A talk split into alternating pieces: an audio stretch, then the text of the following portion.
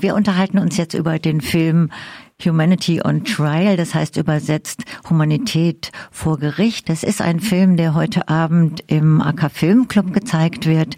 Und zwar zeigen den Amnesty Asyl. Das ist eine Untergruppe von der Hochschulgruppe von Amnesty International Freiburg. Und von der Gruppe begrüße ich dich jetzt, Zoe. Guten Morgen.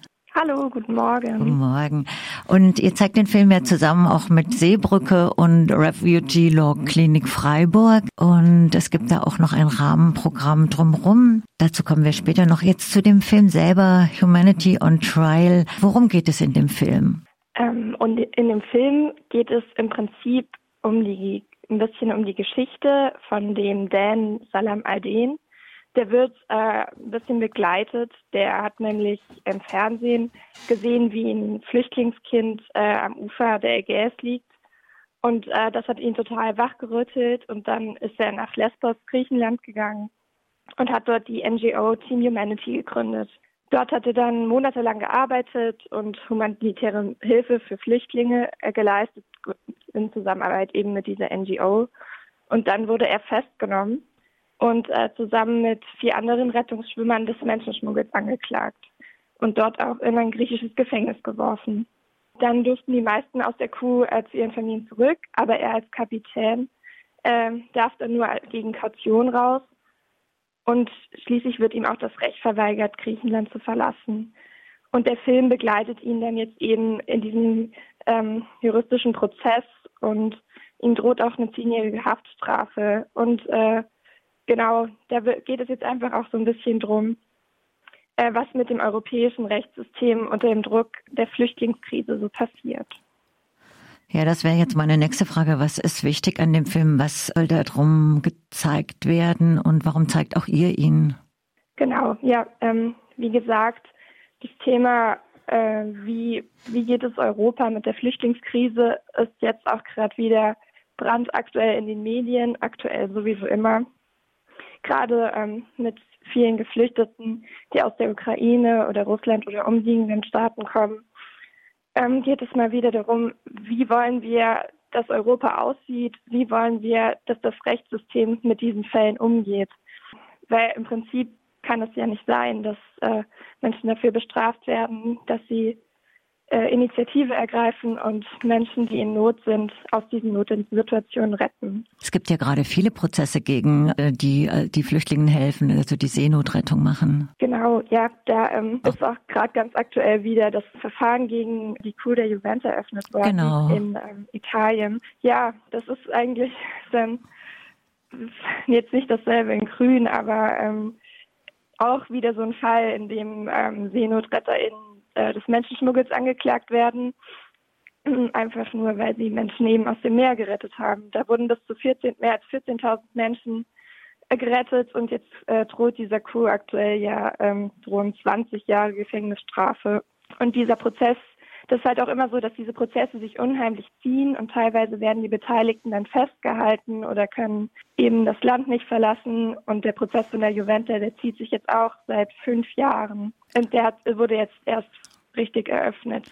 Und wie aktuell ist der Film? Also bezieht ihr da auch die jetzige Situation mit ein? Also die, auch dieses Verfahren gegen den Salam al-Din? Der Film, diese NGO, die er damals gegründet hat, ähm, das war 2015. Und ähm, der Film kam im Jahr 2020 raus.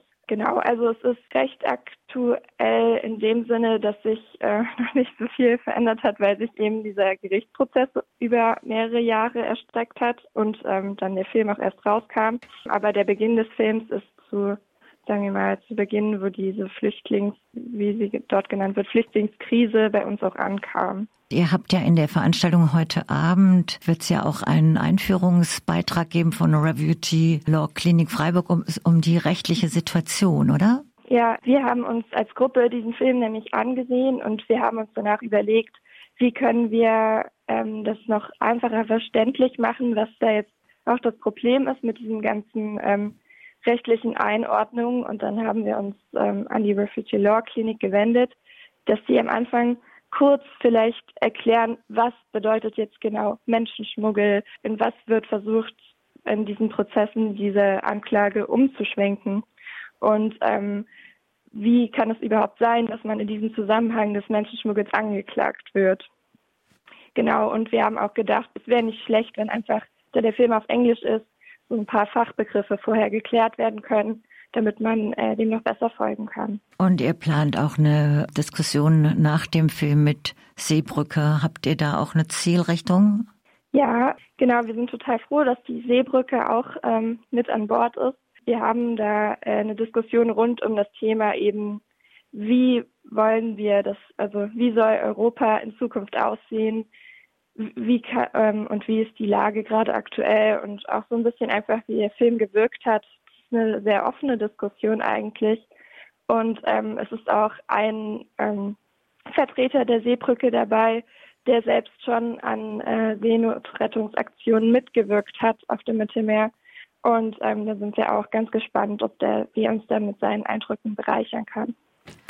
Du selbst bist ja von der Gruppe, also von der Asylgruppe, von der Amnesty International Gruppe Freiburg und bist da sehr engagiert, wie es sich anhört.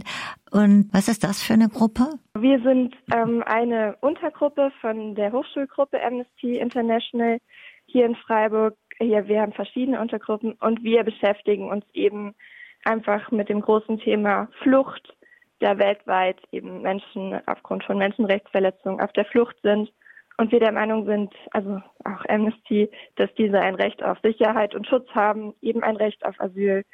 Und das machen wir auf ganz vielfältige Weise. Stopp, Moment, auf vielfältige Weise, was meinst du damit? Äh, genau, das äh, werde ich gerade erklären. Ähm, wir versuchen durch Mahnwachen zum Beispiel auf Missstände Aufmerksamkeit aufmerksam zu machen, wie wenn jetzt gerade wie kürzlich in Weißrussland eben Flüchtlinge in der Kälte ausharren mussten an der Grenze, haben wir eine Mahnwache mit Rettungsdecken veranstaltet.